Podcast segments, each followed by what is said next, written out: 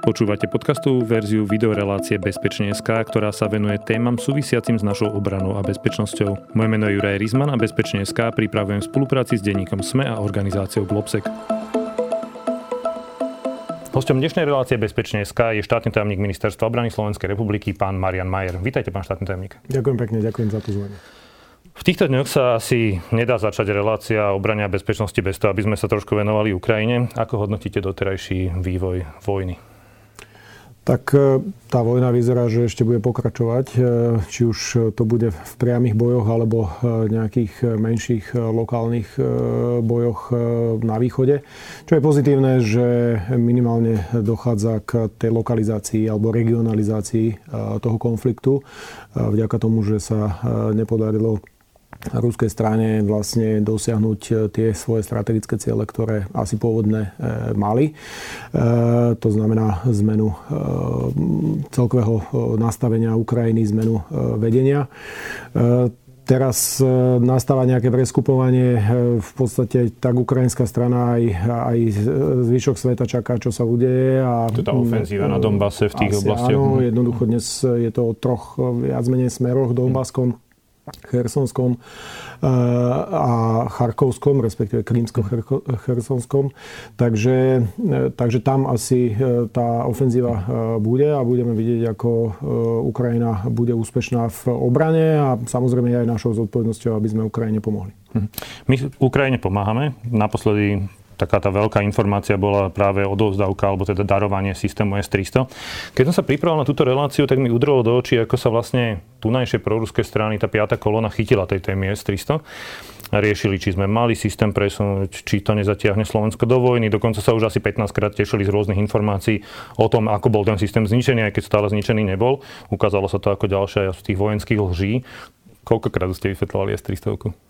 Tak od toho e, víkendu, alebo teda piatkov e, minulého týždňa e, veľakrát, pretože samozrejme očakávali sme, že to vzbudí veľkú pozornosť vôbec verejnosti, ale samozrejme aj tých skupín, ktoré či už proruských alebo akokoľvek dezinformačne aktívnych. Čo mňa mrzí, že e, opozičné politické strany, aj tie, ktoré sa pasujú do takej serióznej e, polohy, e, nabehli na túto vlnu a jednoducho spochybňujú takýto krok pomoci Ukrajine. To je asi to najhoršie. To, že nejakí tí, tí dezorientovaní ľudia alebo dezorientované médiá, ktoré to robia za nejaké odplaty, tak tam to asi nikoho neprekvapí ale mrzí ma, že jednoducho aj e, tá časť e, normálnejšej verejnosti, aj teda politickej, e, politického spektra nabehla na túto bolu. Jedna z tých vecí, ktoré má na tej debate o S-300 ale v zásade aj o tých MIGoch, keď sme sa bavili, ktoré nás, ktorá nás ma zaujala, je, že ako keby ľuďom nedochádzalo, že vlastne potrebujeme modernizovať ozbrojené sily. Že s tou technikou, ktorá je treba 30-40 rokov stará, už dneska asi veľa vody nenamútime. A kde robíme chyby, že nedokážeme ľuďom vysvetliť vlastne, že potrebujeme modernizovať ozbrojené sily? Kde je to, že ľudia nerozumejú tomu, že prečo potrebujeme nahradiť systém, ktorý máme možno jeden so zastaralými raketami za niečo, niečo novšie, modernejšie? Tak e, je to výsledok e, rokov e, chýb. To znamená, že toto nie je nová situácia. Sú nejaké nové okolnosti, na ktoré reagujeme. Ale tá situácia s potrebou obmeny, s potrebou modernizácie, s potrebou transformácie vôbec možno nejakého aj toho vojenského alebo strategického myslenia je tu už desiatky rokov. Ale jednoducho nepodarilo sa, hlavne po vstupe do NATO, nepodarilo sa udržať takéto momentum takej tej pozitívnej e, vlny a uvedomenia si, kam patríme. No a toto je dôsledok. Takže e, ani nejaká e, zmena E, nebude možná e, v krátkom čase. Tak ako e, jednoducho tá situácia sa zhoršovala roky, tak sa bude aj, dúfam, teda zlepšovať zase roky. Čiže toto je len akoby dôsledok širších možno procesov, ktoré sme podcenili.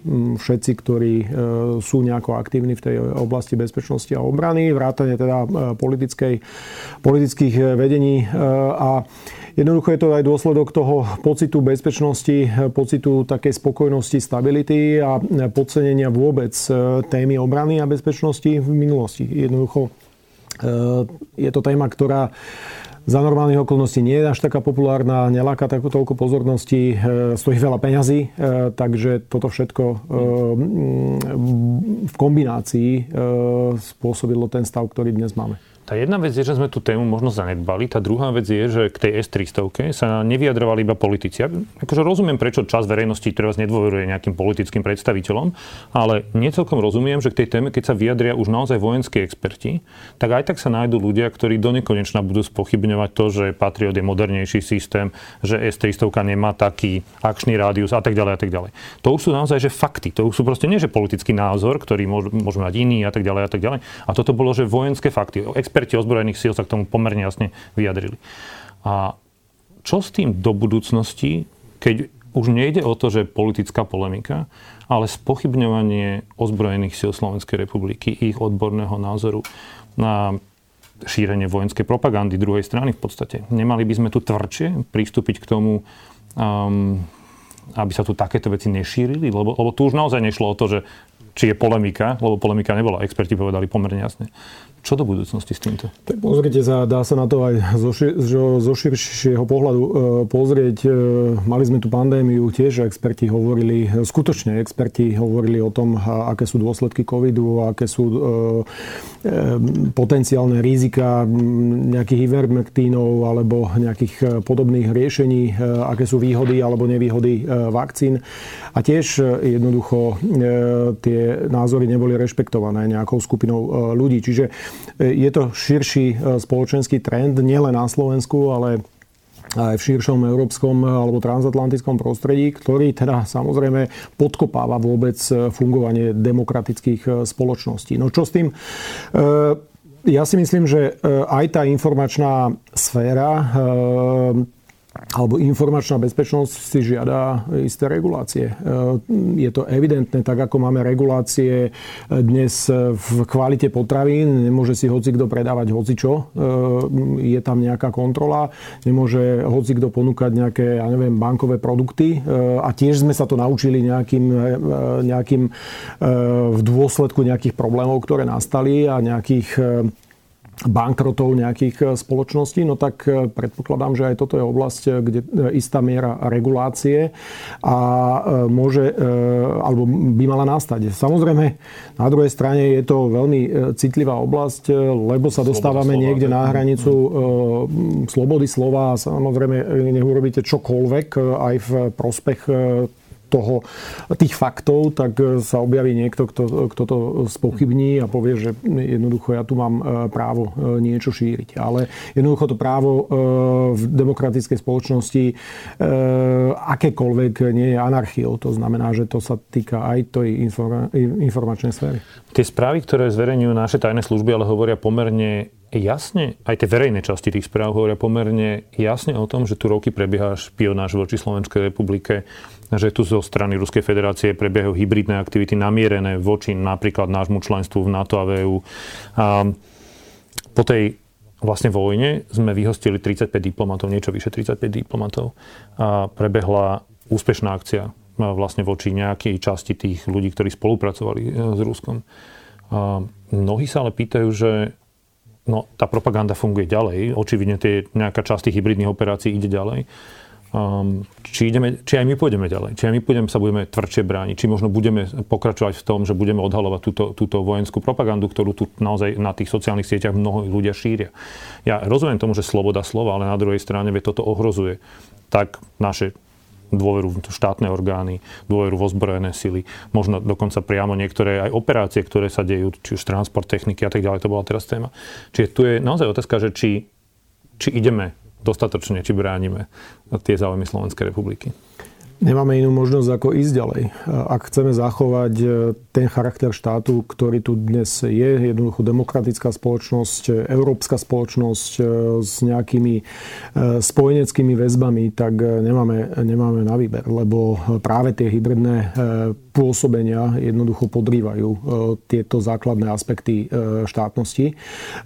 Dnes je to evidentné. Mm, ono to bolo evidentné, si myslím, aj aj už v minulosti, ale dnes, áno, dnes, áno, ale dnes jednoducho je taká široká, širokospektrálne uvedomenie si, minimálne teda v nejakej aj politickej časti, aj e, tej časti verejnosti, že skutočne ide o veľa. Skutočne to nie je len o tom, že či niekto dostane 500 eur alebo nedostane za nejakú informáciu, ale súbor tých aktivít e, jednoducho podkopáva vôbec samotnú existenciu e, štátu a niekde o 5-10 rokov by sme sa mohli zobudiť v absolútne inej e, realite, ktorú si neželáme.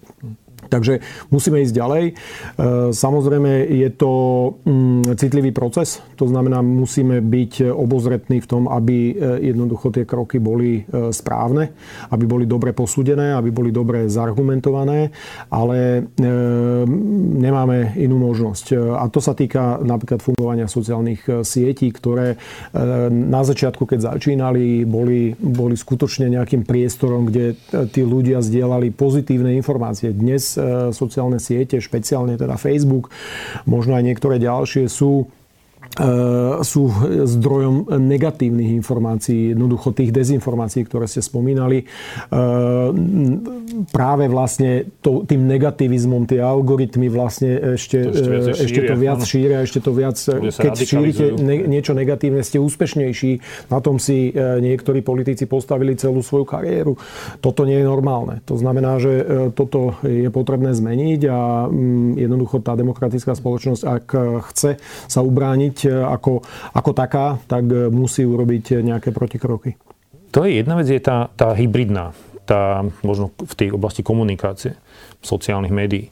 Tá druhá časť ale je, že ako chceme ako Slovenská republika reagovať na tie už aj fyzické niektoré aktivity.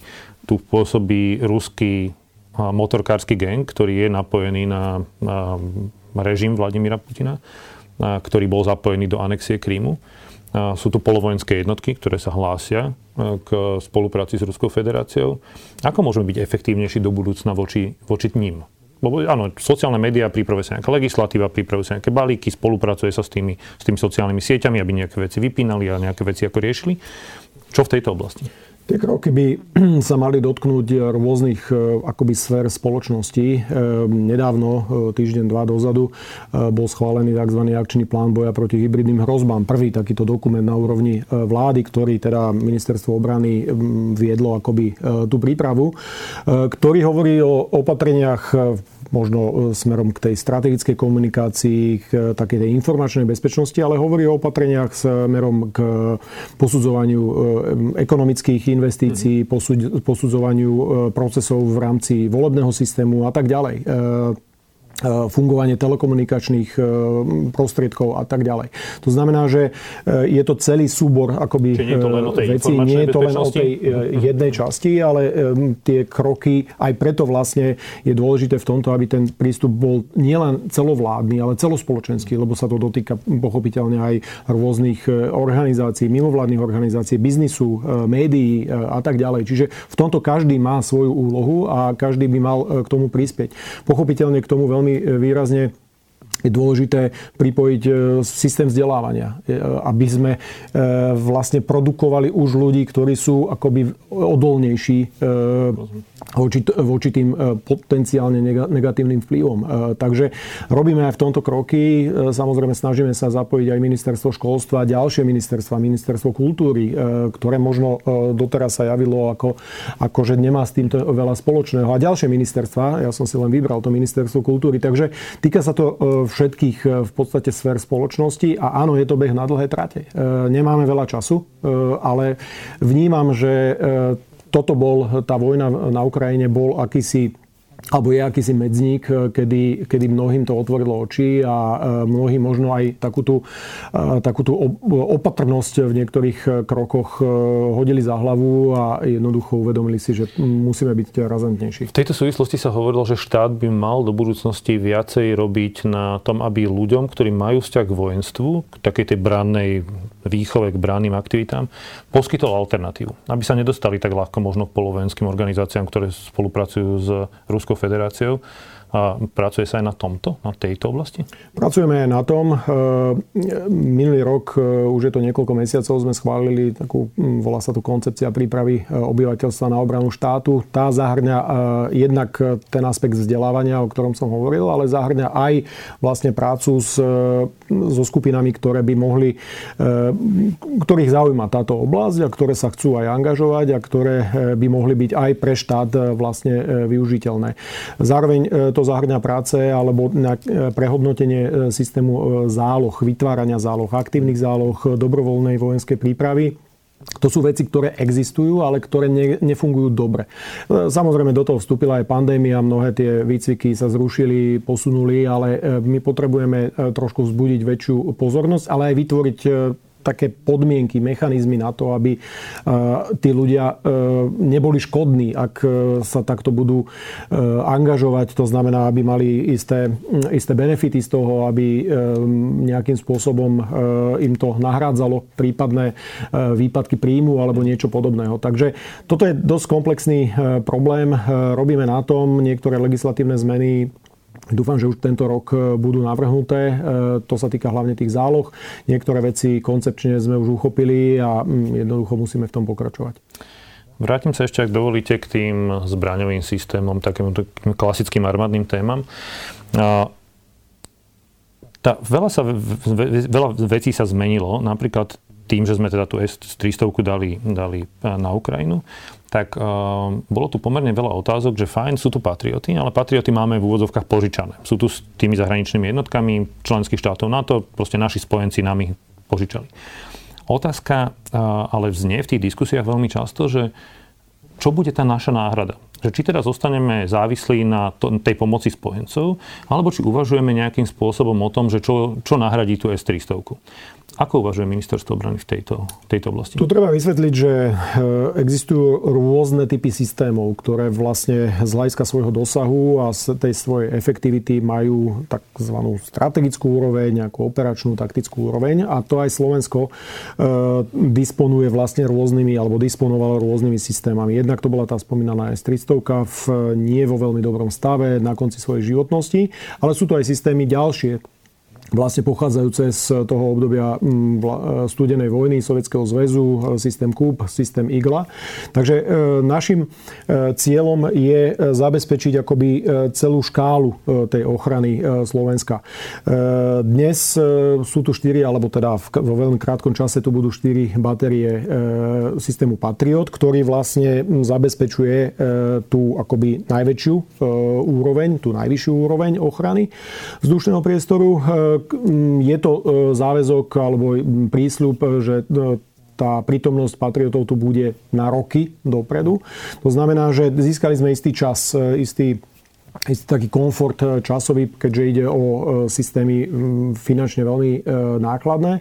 Ale našim cieľom je mm, zamýšľať sa samozrejme, nestrácať ten čas a zamýšľať sa nad tými náhradami. Takže v prvom rade sa zamýšľame nad náhradami tých ďalších, akoby tých nižších úrovní, ktoré dnes akoby tie alternatívy nemáme. A zároveň dnes existujú rôzne rôzne riešenia na trhu, ktoré sú aj také komplexné, ktoré dokáža, dokážu e, skombinovať e, tieto, tieto typy rakiet. E, takže snažíme sa na tom pracovať, budeme sa snažiť prísť s nejakým postupným riešením a pochopiteľne v závislosti od dostupnosti finančných prostriedkov, pretože ide o systémy, ako som povedal, finančne veľmi nákladné a tých akoby potrieb je veľmi veľa. Dnes sa to, my o tých potrebách sme vedeli, nie sú nové. Ale dnes akoby sa ukazuje, že vlastne potrebujeme všetko e, a nie je to také jednoduché z hľadiska aj pri, e, plánovania, pripravenosti, ale aj z hľadiska samozrejme financovania. To, čo ste povedali, je veľmi zaujímavé, lebo tu časť dezinfoscény sa tvárila, ako keby darovaním S-300 sme prišli akože o všetko. A vy hovoríte, že máme ďalšie systémy, ktoré tvoria tú protivzdušnú obranu. A to je veľmi zaujímavá informácia, ktorá ale moc nerezonovala vo verejnosti. Mm, Prečo? My sme sa snažili e, tento týždeň aj nejakými videami e, aj ozbrojené sily, aj ministerstvo obrany e, toto dať do povedomia, že sú tu aj iné systémy. Aj tie iné systémy sú alebo blížia sa ku koncu svojej životnosti. Takže tu e, ne, ne, nemôžeme povedať, že e, jednoducho e, tá situácia je 100% mm, vyriešená. Práve, že nie je. Ale zároveň to nie je o tom, že teraz sme tu ostali akoby bez Slepý ničoho. A, bez, a bez že to, taká situácia tu nie je. Ale áno, niektoré tie priority sa budú musieť trošku pomeniť a niektoré veci trošku urýchliť. Zase sa dostávam jednak k dostupnosti tých riešení, eh, ktoré sú na trhu, ale aj samozrejme k tým financiám, pretože eh, aj tá plánovaná modernizácia bola rozplánovaná tak, aby ten rezort to dokázal absorbovať, aby to dokázal vôbec sprocesovať, či už z personálneho hľadiska, ale hlavne teraz z toho hľadiska finančného. Teraz sa veľa diskutuje o možnom poskytnutí alebo odpredaji našich MIGov. Tu je jasné, že my ich chceme nahradiť F-16, ale ako budeme riešiť tú obranu ako keby dovtedy, kým tie F-16 budú dodané? Lebo vieme, že americká strana, vlastne americkí výrobcovia avizovali nejaké spozdenie tej dodávky.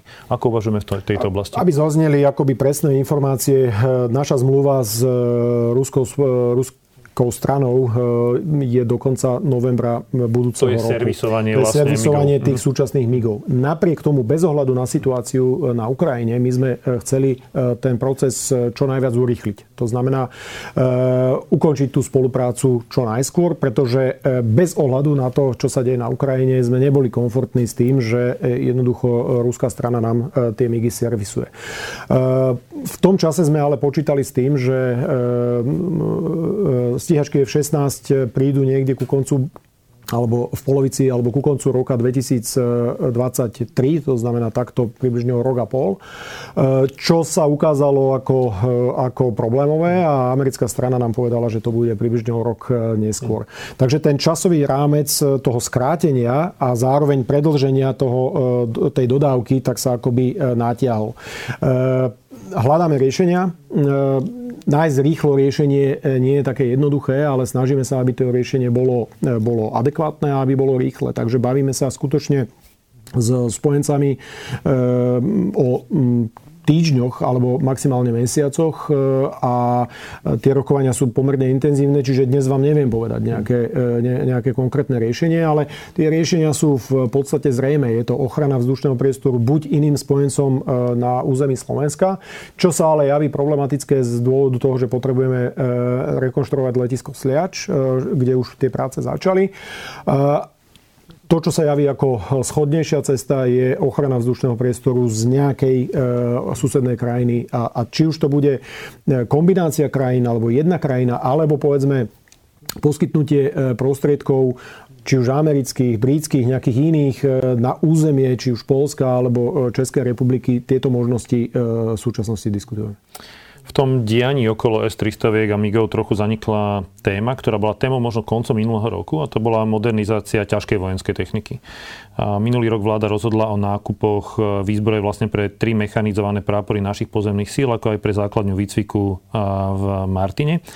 A je to súčasť nejakých našich záväzkov aj voči, voči spojencom v NATO v akom štádiu sme vlastne dneska v tejto oblasti, že realizuje sa tá úloha, urýchli sa nejak vzhľadom na tie udalosti na Ukrajine, alebo kde sme vlastne? Tieto procesy prebiehajú e, veľmi intenzívne. E, tu sa snažíme aj e, možno ľuďom vo vláde alebo jednoducho v parlamente vysvetliť, že tie dlhodobé záväzky platia. To znamená, že to, že kúpime niečo iné, e, napríklad ako povedzme systémy alebo zabezpečíme systémy e, protivzdušnej ochrany a obrany, e, je fajn, ale sú tu niektoré ďalšie nedostatky, ktoré dlhodobo platia. A to je práve tá modernizácia alebo tie nedostatky v oblasti pozemnej techniky. Takže v súčasnosti prebieha prebieha súťaž na hlavne pásové vozidla. Ehm, do konca júna podľa uznesenia vlády by malo byť urobené rozhodnutie. Mm, dnes prebieha v podstate hodnotenie ponúk. Máme 4, respektíve 3 ponuky na, na stole. Myslím si, že veľmi dobré a to rozhodnutie verím, že aj urobíme. Hovoríme o 152 kusoch pásových vozidiel, ktoré by mali v podstate postupne zabezpečiť prezbrojenie tej, tej ťažkej brigády. akoby to, e, to gro e, tých pozemných síl. Ale okrem toho e, nedávno minulý týždeň rozhodla vláda o schválení materiálu na modernizáciu vozidel 8x8. To sú kolesové vozidla. To je 76 kusov v prvom, akoby v prvej etape takže tam sme už v procese vyjednávania konkrétneho to je kontraktu. Fínska to je Fínska Patria, hmm. ktorá bola úspešná v, v, tiež v súťaži a dnes eh, prebieha už diskusia o konkrétnych detailoch kontraktu a časových rámcoch a tak ďalej. Čiže približne tam sa uvažuje s akým dodaním, dokedy by vlastne mala byť tieto 8x8? Pri tých 8x8 tam, keďže ide o systém, ktorý, alebo teda vozidlo, ktoré už bolo nejakým spôsobom v minulosti pripravované na ten slovenský trh, tak tam už dodanie prvých vozidiel e, bude možno aj do konca roka e, alebo začiatkom budúceho roka. Samozrejme, dnes e, ten nový jav, ktorý je na trhu, je ten, že je nedostatok komponentov. E, to znamená, že aj tie spoločnosti s tým, e, s tým bojujú, ale mm, snažíme sa, alebo budeme sa snažiť, aby tie e, časové rámce dodávok boli čo najskôr, aby postupne to prezbrojovanie prebiehalo. Ale áno, rozprávame sa o niekoľkých rokoch, o procese niekoľkých rokoch. Čiže nie je to len o tom samotnom rozhodnutí, ale je to o tom, o tých konkrétnych dodávkach, ako vidíme aj na tých stíhačkách stíhačkách. Rozhodnutie padlo niekde v roku 2018, ak sa nemýlim, a stíhačky tu budú v roku 2024, dúfam. Takže e, je to 5, e, 6, e, niekedy aj viac rokov. Veľa sa teraz hovorí aj o potrebe prezbrojenia, čo sa týka ručných zbraní. Ministerstvo už oznámilo plán obstarať 47 tisíc nových útočných pušiek, ktoré by mali nahradiť vzor 58, ktorý je to nosnou osobnou zbraňou vlastne v rámci, v rámci našich ozbrojených síl. Čo môžeme povedať o tejto modernizačnej aktivite? Toto je jedna z e, top priorít, na ktorej pracujeme. Dnes sa špecifikuje, alebo teda ukončuje špecifikácia, e, alebo požiadavka, keď to tak poviem e, jednoduchšie, čo by tie, čo by tie zbranie mali splňať. A robíme si už nejakú, nejakú prehliadku alebo kontrolu trhu. To znamená, komunikujeme s niektorými spoločnosťami.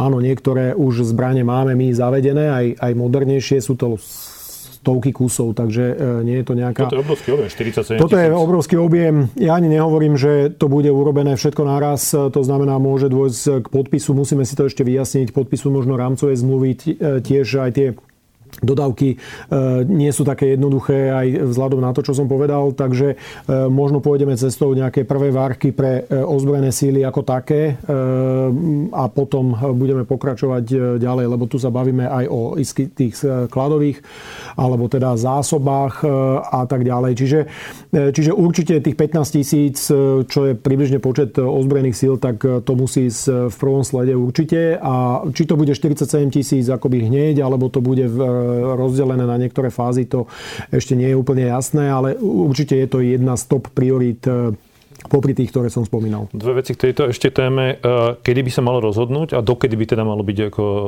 prezbrojené, nazvime to tak? Verím, že sa rozhodne ešte tento rok hmm. s tým, že tá prvá fáza, minimálne teda tá prvá fáza by mala prebehnúť podľa toho, ako komunikujeme s niektorými spoločnosťami, ako sú schopní vlastne vôbec e, robiť dodávky, tak myslím, že nejaký približne jeden rok e, je tá doba e, na dodávku takéhoto počtu tých 15, približne 15 tisíc. Takže hovoríme približne niekde o konci budúceho roku, možno začiatku roku 2024, ako takom reálnom čase, kedy by tu tie zbranie mohli byť nové lietadla, nová protizdušná obrana, nová pásová technika, nová kolesová technika, výmena útočných pušiek. Zdá sa, že po rokoch z toho zanedbávania, ktoré sme spomínali na začiatku, pristupujeme k takej pomerne radikálnej modernizácii. Je to tak. E, my sme si to dali aj do programu vyhlásenia vlády. E, robíme na tom od prvého dňa, vlastne ako sme prišli do funkcií. E, tie potreby sú obrovské, tie zoznamy priorít sú jasné.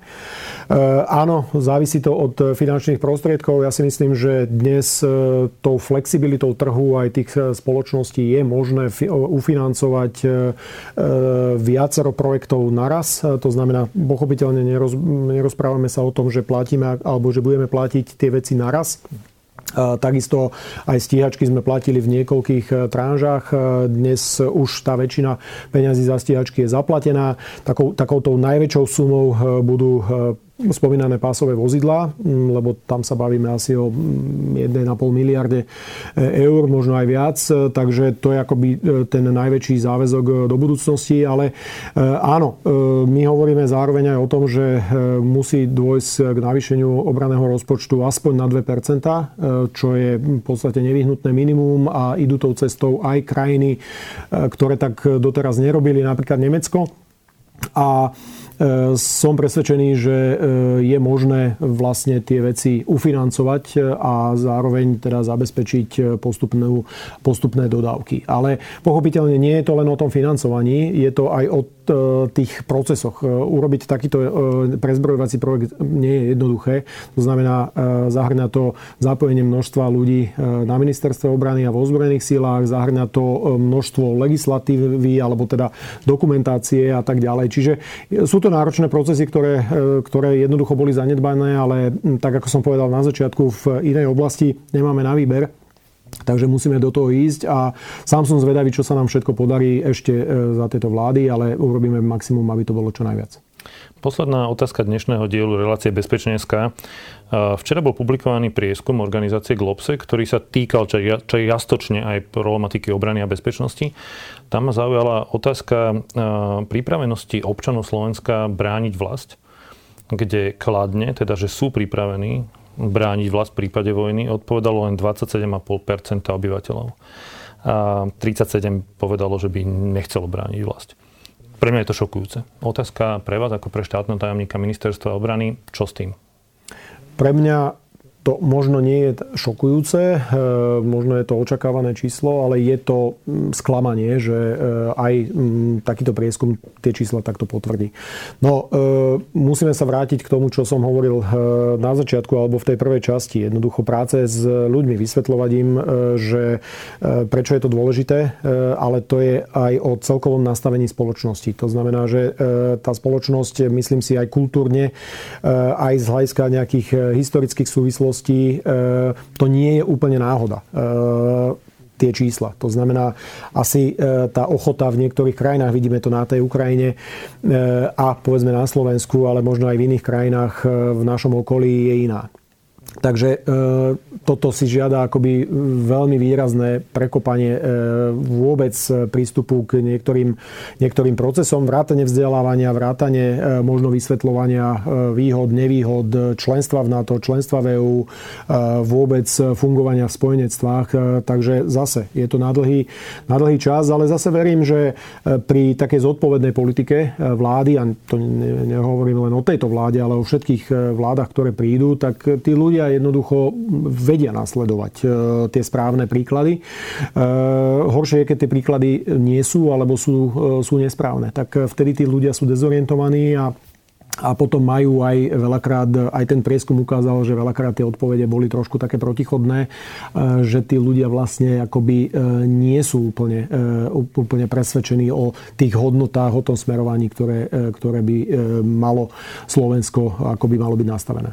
Je to aj o tom, ako vychovávať ľudí k takému tomu pozitívnemu vlastnenstvu? Určite áno. E, my sme z vlastnenstva sa tu urobilo také hanlivé slovo v súvislosti možno s vecami, ktoré ešte aj my dvaja si pamätáme. tak ďalej, jasno. E, z minulosti e, taká, také sprofanovanie, ale mm, jednoducho je to, je to niečo prirodzené, čo by, čo by v každom z nás malo byť, ale je potrebné to správne vystavať u toho človeka od tých úplne najmenších nejakých škôlkárov, ktorí začínajú vnímať nejaké E, dianie okolo seba e, cez, cez správne odkazy a potom ja verím, že sa to aj pozitívne e, u tých ľudí prejaví a nie len pri hokeji alebo pri, pri futbale alebo pri olympiádach, ale že sa to prejaví aj do takého každodenného života a postojov u tých ľudí. Ďakujem veľmi pekne. Mojím dnešným hostom bol štátny tajomník ministerstva obrany, pán Marian Majer. Pán štátny tajomník, ďakujem, že ste prišli. Ďakujem za pozvanie. Počúvali ste podcastovú verziu videorelácie Bezpečne.sk o obrane a bezpečnosti. Moje meno je Juraj Rizman a Bezpečne.sk pripravujem spolupráci s denníkom SME a organizáciou Globsec. Bezpečne.sk môžete nájsť ako podcast vo všetkých podcastových aplikáciách, ako aj video na YouTube denníka SME alebo na sme.sk. Osobnosti, politici, ekonómovia aj umelci. Jednoducho všetci, ktorí majú čo povedať alebo majú čo vysvetľovať. Som Zuzana Kovačič-Hanzelová a pozývam vás na diskusiu Rozhovory ZKH.